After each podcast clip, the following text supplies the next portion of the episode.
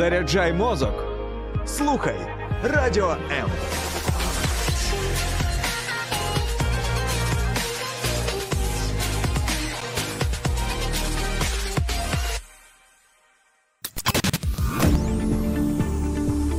Біблія під іншим кутом. Програма сторінками Біблії з пастором Сергієм Наколом.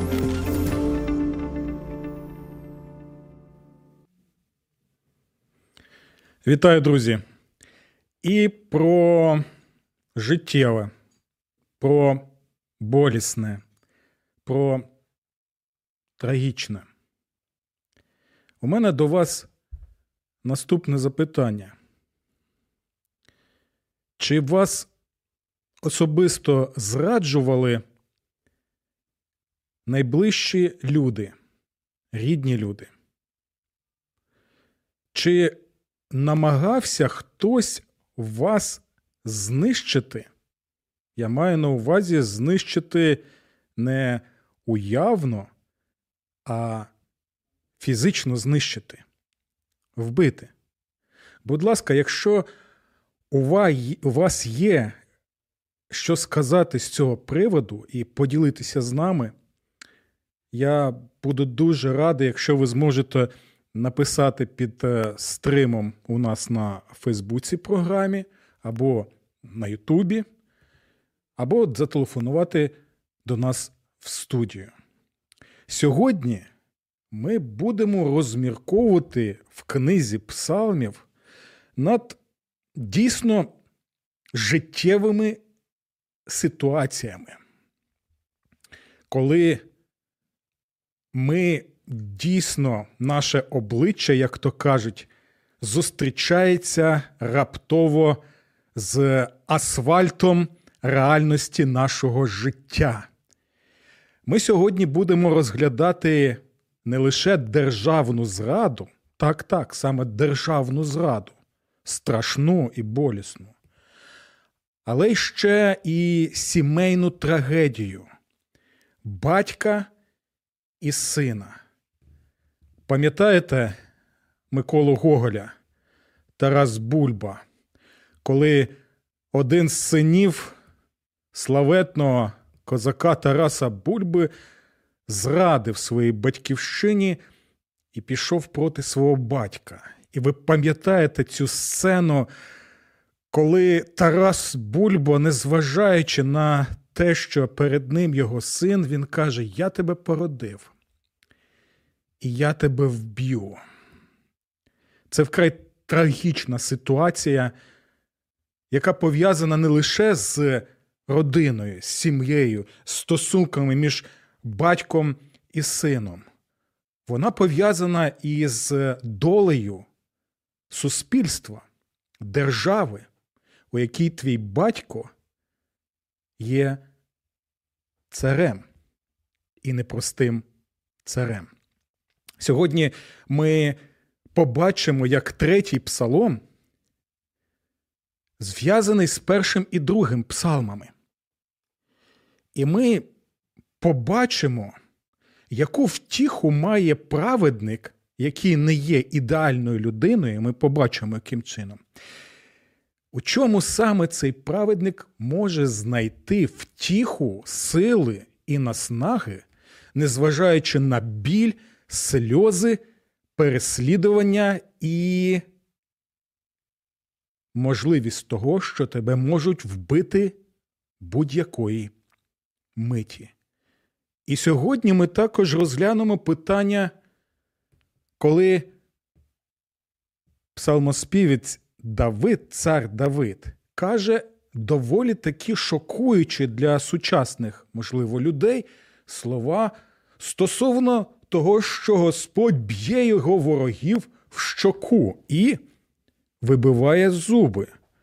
Ми сьогодні зможемо дізнатися, чому вибиті зуби є втіхою для праведника, який крокує шляхом Господнім.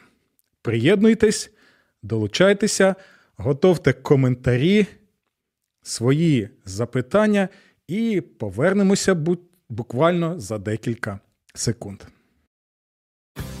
Поодинці щасливим не станеш. Ми поруч. Радіо М.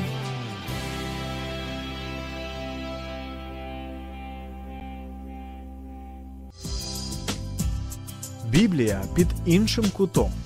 Програма Сторінками Біблії з пастором Сергієм Наколом. Ну що, друзі? Тут така ситуація, волати хочеться. Чому? Тому що ми бачимо, що книга Псалмів вона розпочинається такими ось речами стосовно того, яка людина є щасливою, благословенною. Показано те, що людина, яка з Господом, яка роздумує над Божим Словом, яка крокує шляхом Господа, вона дійсно щаслива і благословена з точки зору Богу. Про це і розповідає Боже Слово.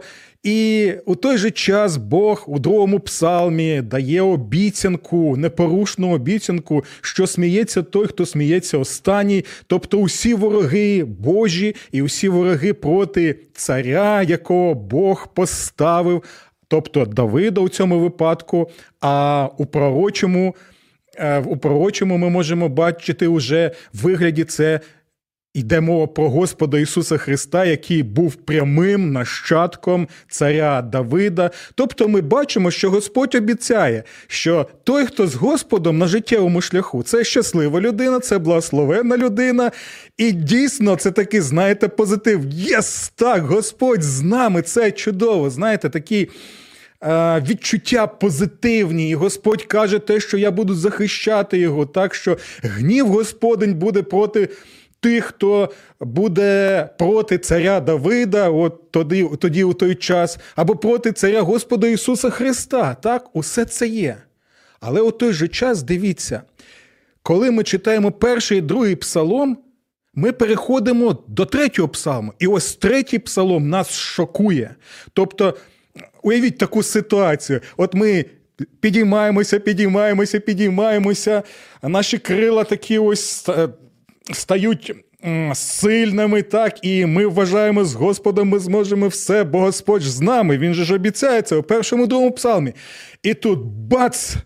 Ми зустрічаємося з суворою реальністю нашого життя.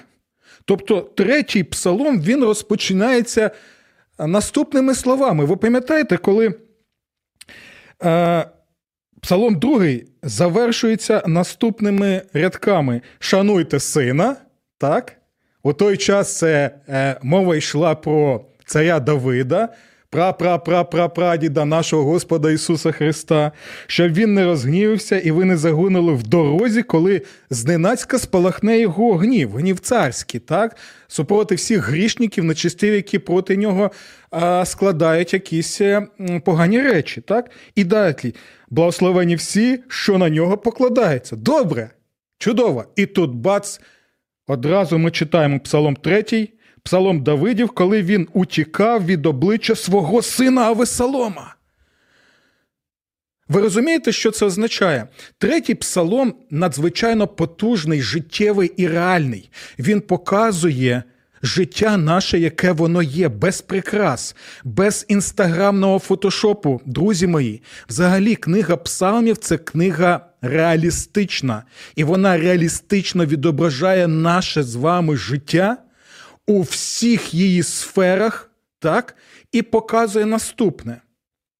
І відповідає на наступне і відповідає на наступне питання: чи завжди людина, яка з Богом, має імунітет від будь-яких проблем у цьому світі? Знаєте чому? Бо у сучасному нашому світі та й в Україні є багато тих е, хто закликає людей наступним чином: прийдіть до Ісуса, так, покайтеся, і коли ви будете з Ісусом, у вас буде все, ви, у вас не буде проблем, у вас буде все чудово, у вас буде все прекрасно.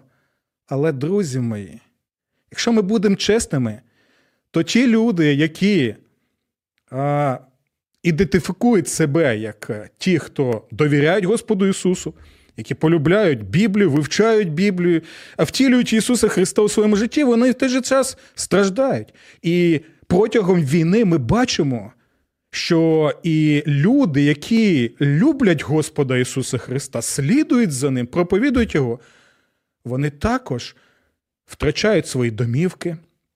будинки, втрачають навіть своє життя, рідних, близьких, вони страждають, вони волають, у них у них течуть сльози, і вони волають, Господи, чому? Чому, Господи, чому? Чому ти, Господи, мовчиш? І все це ми бачимо і в книзі псалмів. І ось тут ми у третьому псалмі бачимо наступне. Перше, те, що людина, яка крокує шляхом Господа і полюбляє його слово, і роздумує над ним, вона не має якогось особливого імунітету від проблем. А коли ми далі будемо читати книгу Псалми, ми бачимо, що цих проблем величезна кількість у праведників, як і у царя Давида. І трагічна ситуація була. Наступну річ, яку нам треба звернути увагу, і ми трошечки про це вже розповідали у попередніх псалмах, вже коли я готував вас до третього псалму. Наступне праведник, ось ми бачимо тут царя Давида і ситуацію життєву, сімейну, яка склалася у нього зі своїм сином. Ми бачимо наступне: праведник це не ідеальна людина. Псалом 3 нам показує не ідеальну людину зі своїми помилками, зі своїми тарганами в голові. Псалом 3 показує нам людину, яка грішила, яка падала на своєму життєвому шляху, але в той же час продовжувала слідувати, крокувати шляхом Господнім, незважаючи ні на що, і покладаючи свою надію на Господа. Так? І ось що ми бачимо у цьому випадку. Ми бачимо те, що будемо чесними, і Слово Боже чітко нам це показує. Давид не був ідеальним батьком. І зазвичай я не я не зміг би так, царя Давида вам привести у якості приклада гарного батьківства. Давид не приділяв багато часу і своєму сину Авесалому, і ми в цьому можемо побачити, що е, багато багато різноманітних подій у житті царя Давида в родині, в сім'ї, вони.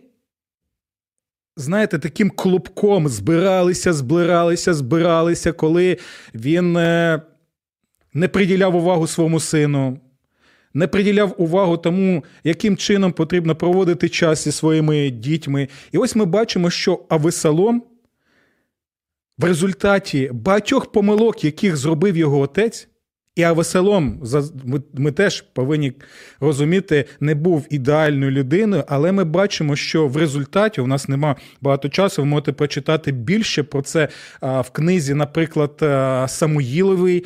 Так, перша друга книга Самуїлова, вона розповідає про це. І третя книга царів вона розповідає про ці речі, як до цього всіх трагічних подій все дійшло. І ми можемо побачити, що рідний син, вродливий син.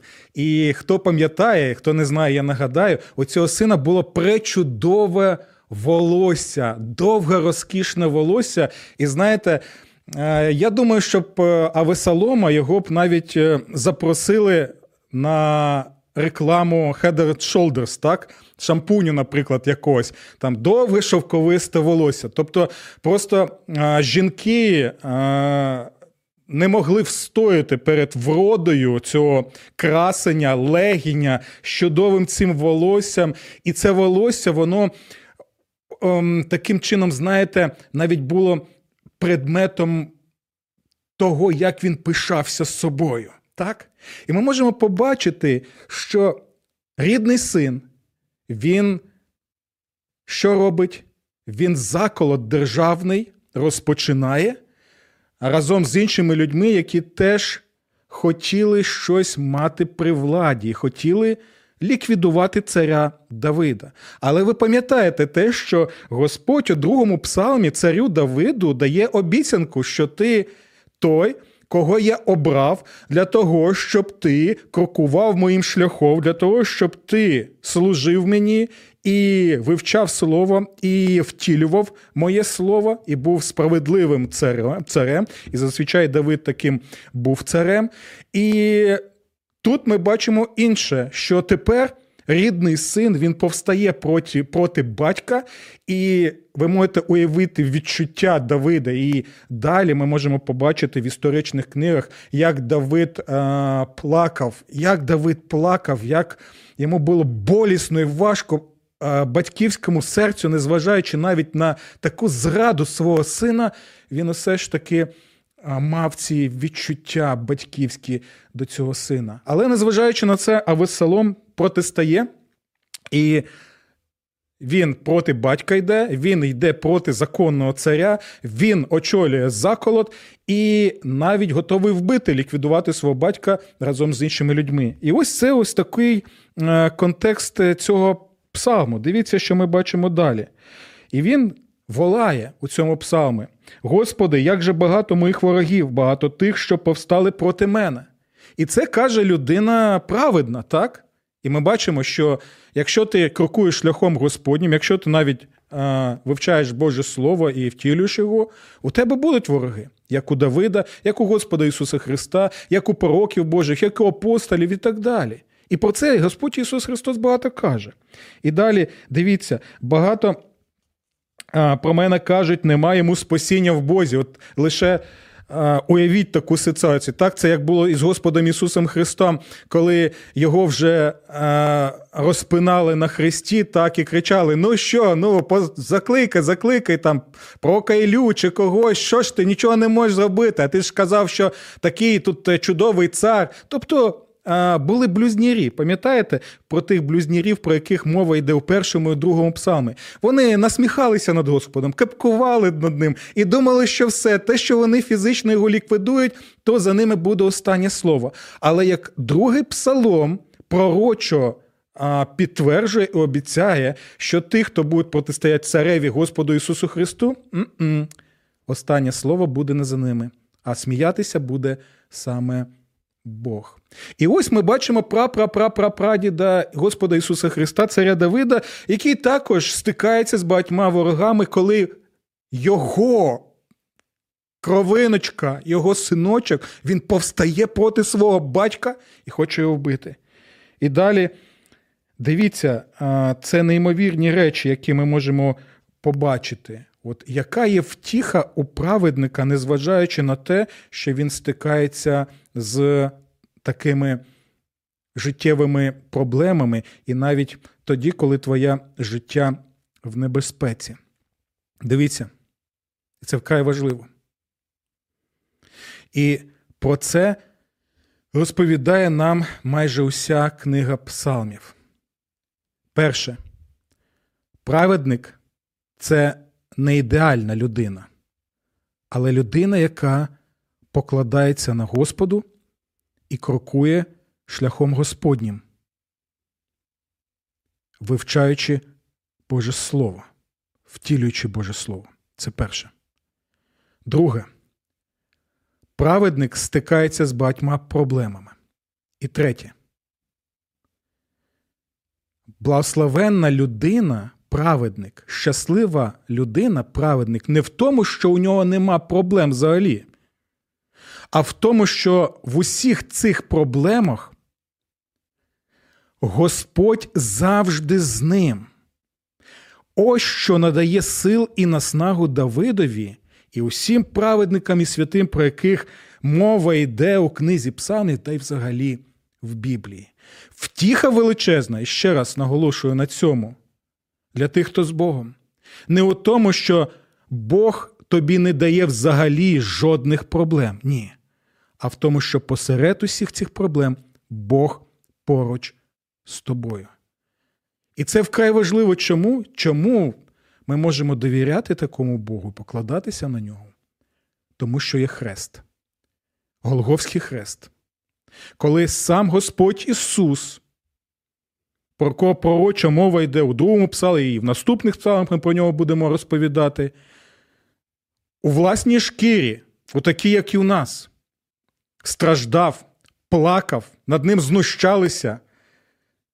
Він отримав усе, що тільки можливо, усі засоби насилля людського роду на собі і помер мученицькою смертю. Ось чому я можу довіряти такому Господу. І ось чому дивіться, що каже цар Давид. І, до речі, я зараз прочитаю шостий вірш. Він вкрай важливий для мене. Чому? Тому що я цим псалмом молився багато. Ще раз наголошую, цим псалмом багато молився і ділився цим псалмом і цими віршами з іншими людьми протягом лютого і березня, протягом війни. Послухайте, що каже Давид. Я лягаю, сплю і прокидаюся, бо Господь підтримує мене. Ви бачите, що надає йому сил. Тобто, дивіться, людина знає, що в будь-яку мить тебе можуть вбити і вбити підступно або в бою, і вбити може твоя дитина, рідна дитина. Тобто, ви уявіть лише стан відчуття такої людини. Так, царя Давида. Але у той же час дивіться, незважаючи ні на що, він не кричить, він не волає, що а чому це все? Чому саме зі мною? За що мені це все, Господи? Хоча там є, якщо казати за що, то там дійсно не все так просто, і як я вже й казав раніше, Давид не був ідеальним батьком. Але ми цього не бачимо. Це вкрай важлива річ. Посеред усього цього насилля, переслідувань і очікування будь-якої миті смерті, Давид каже: Я лягаю, сплю і прокидаюся, бо Господь підтримує мене. Чому? Бо у другому псалмі Бог дав дорогоцінну обітницю. Чому ми можемо такі слова також промовляти, незважаючи на те, що нас можуть вбити, незважаючи на те, що ми можемо втратити а, власність свою, так? Тому що Бог дав обіцянку: я буду з тобою, незважаючи на що. І я пройду з тобою цей шлях від страждань до слави, який ми бачимо в псалмах, яких ми бачимо в житті Господа Ісуса Христа. І далі слухайте уважно. Я не побоюся десятків тисяч людей, які звідусиль виступають проти мене. І ось чому в центрі цього псалму, ви ж знаєте, так, що псалми співали. Це пісні, це чудові пісні. І ось він співає е, посеред усієї цієї темряви насилля, яка його оточує. Але ти, Господи, щит навколо мене. Уявляєте? Бо ця людина розуміє, що, незважаючи на те, що він сам професійний воїн, так, що він знає, як вести бойові дії, Незважаючи на це, він розуміє пріоритети в своєму житті. Це те, що важливо пам'ятати також і усім нашим захисникам, за яких ми молимося, яких ми підтримуємо, і яким я зараз передаю вітання і а, найщирішу подяку за те, що ви, хлопці і дівчата, зараз. Робите. І в той же час цей професійний воїн співає, але ти, Господи, щит навколо мене, моя слава, ти підносиш мою голову, голосом своїм я кличу до Господа, і він відповідає мені зі своєї святої гори. Пам'ятаєте, про цю святу гору розповідається у другому псалмі. Тому, друзі, коли ви читаєте книгу псалмів, читайте і дивіться, як вони пов'язані один з одним, як вони відповідають на наші життєві запитання. Не лише читайте і вивчайте псалми, моліться псалмами. Моліться, співайте псалми. Як знайдіть свою Риму, так? І співайте. І це дійсно буде поглиблювати ваше розуміння Бога, ваше розуміння себе і наших обставин, в яких ми знаходимося. І дивіться, далі ми бачимо неймовірну річ. Знаєте чому? Тому що є ще одна річ, яка втішає Давида в усіх цих обставинах. Це наступне. Ми читаємо про це. Дивіться. Він волає до Господа, він молиться до Господа. Підіймись, Господи, врятуй мене, мій Боже. І далі дивіться, ти вдарив у щоки усіх ворогів моїх, поламав щелепи та зуби нечистивців і від Господа спасіння. Зверніть увагу, це вкрай цікава річ. Е, в сучасному християнстві зазвичай ми знаємо так, слова Господа Ісуса Христа, які зазвичай виривають з контексту так, і надають їм е, те значення, якої він не вкладав. Це мова йде про що? Коли Господь каже, якщо вдарили тебе в одну щоку, то підстав іншу щоку. І ми думаємо, що Господь каже лише у такому контексті Господь Ісус Христос про е, щоку. Так? Тобто, якщо тебе вдарили, ще й підстав іншу, і тоді нехай над тобою знущаються, як е, бажають. Так? На жаль, така, така є інтерпретація. Але ми бачимо що у цьому псалмі і в інших також, і в, в інших книгах пророчих про це мова йде. Ми можемо побачити, що той самий Господь, який на горі сказав: якщо тебе вдарили в одну щоку, підстав іншу, це той же самий Господь, до якого Волає цар Давид, а ви пам'ятаєте, що цар Давид не просто так писав ці псалми, він писав їх надприроднім чином. Святий Дух керував ним, коли він писав цей е, псалом, і це богонатхненний псалом, повчальний псалом. Так цей Господь він також трощить зуби нечистивим і б'є їх в щоку. І ось цікава річ. А в Слові Божому ми можемо побачити е, принаймні два значення ось цього слова вдарити в щоку. У першому значенні це означає тоді, коли є, знаєте, власна образа, коли тебе ображають.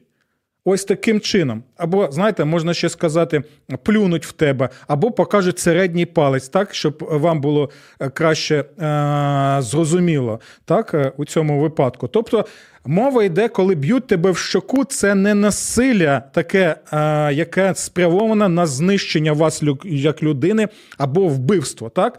Це а, образа, публічна образа або між. Міжособові якісь стосунки, коли людина вас ображає. І ось у цьому контексті це каже Господь Ісус. Пам'ятаєте, наприклад, це сталося з самим Господом Ісусом Христом, кого, коли його там а, бив первосвященик. Ми бачимо, це сталося також у житті апостолів. Ми можемо побачити, як це сталося, наприклад, у пророка Єремії, так що також це була така образа. Друге значення цього слова вдарити в щоку це саме вже тоді, коли мова йде не про образу, а як у контексті царя Давида, коли мова йде про загрозу, про загрозу його життя. І ви бачите, Давид не молиться, Господи, зроби так, щоб е, коли мене вдарять в щоку, щоб я підставив іншу. Ні, мова не про це взагалі йде. Бо тут мова йде про пряме насильство, коли тебе можуть вбити. І Боже Слово багато каже про те, що нам потрібно захищати себе і захищати оточуючих. Це є пряме втілення Божої заповіді, заповіді не вбий. Тобто, е, якщо тебе намагаються вбити, в тебе є все для того, щоб ти міг захищати і захищати своїх рідних і близьких. Так ось, друзі мої, у цьому випадку ми можемо бачити, що Давид молиться Духом Святим надприродня і благає Господа, щоб він що вдарив в щоку, тобто звершив правосуддя над ворогами царя. Давида, і тому він волає таким чином, щоб це дійсно могло втілитися в його житті. І ми знаємо, що Господь його захистив. І ще одна важлива річ, на яку я хотів звернути увагу. Якщо ви почитаєте книгу Йова, ви можете побачити наступне. Бо, на жаль, не всі читають книгу Йова усю. А там є цікавий опис а, Йова. Знаєте чому? Е, Йов був ким? Він був громадським діячем. Це важливо знати. Він був суддєю. Суддєю не з мантією в нашому розумінні, а людиною, яка виконувала функції, тобто, е, знаєте, не лише вирішувати проблеми між між собою, які були, але також захищати тих, кого пригнічують, над ким знущаються, над ким чинять насильство. Так от, одна з характеристик праведника. І ви пам'ятаєте, що Іов був самий праведний, так сама праведна людина а, в своїй країні. І там наступне. Іов каже, що виконуючи Божу волю, я ще раз наголошую на цьому, виконуючи Божу волю, я бив в щоку нечестивих, я вибивав ікла грішнику, насильнику і витягував з його пащі жертву. І там мова йде про кого? Про вдів, над якими чинили насилля, про е, сиріт, про приходьків, які були, які були безправні в конкретному контексті. І от праведник Йов, втілуючи Бога. Йов це була та людина, яка розмірковує над Божим Словом, яка втілює Бога, яка крокує Божим шляхом.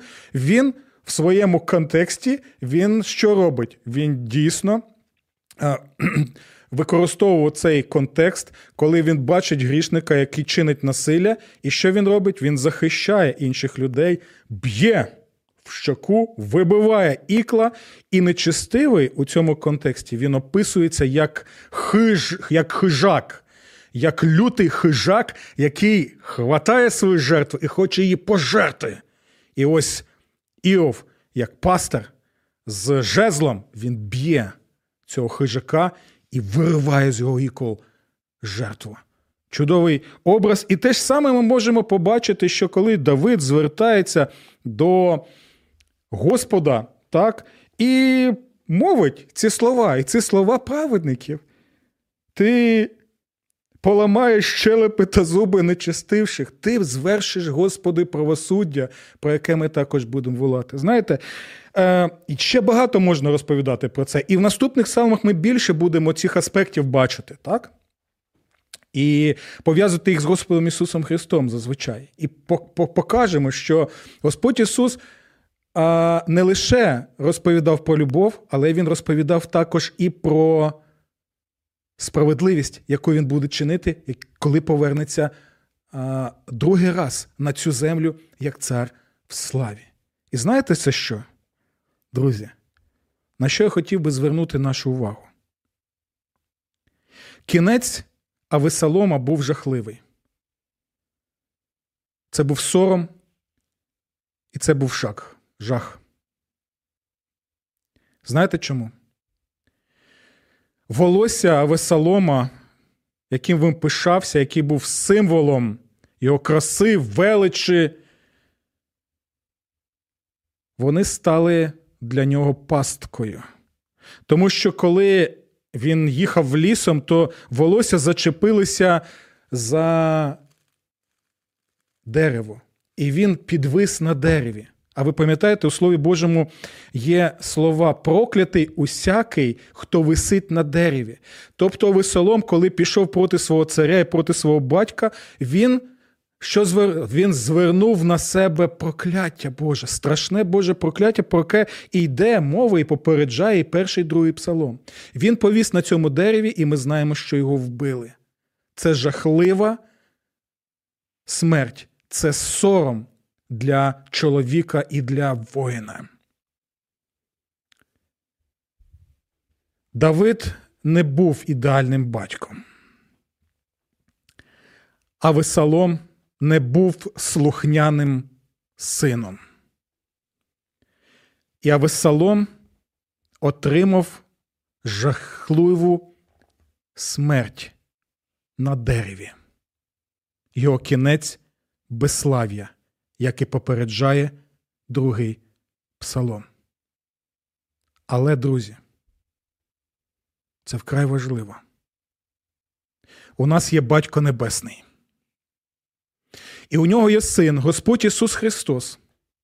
Батько Небесний. Він ідеальний і він прекрасний, якщо порівняти з Давидом або з нами.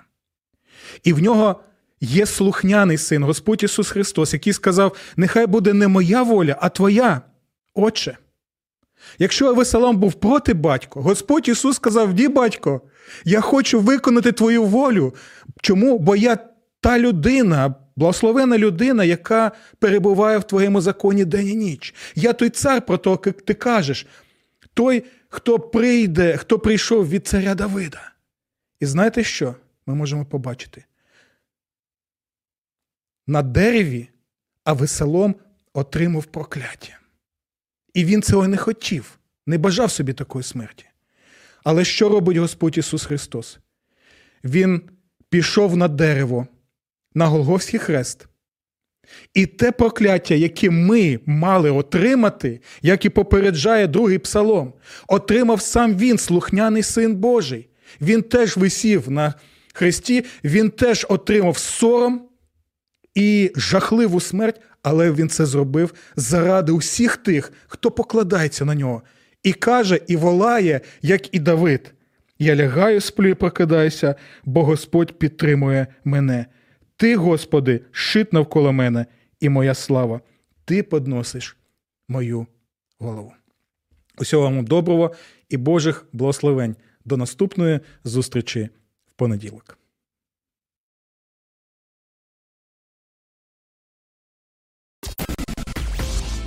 Сподобався ефір? Є запитання або заперечення? Пиши радіом.ua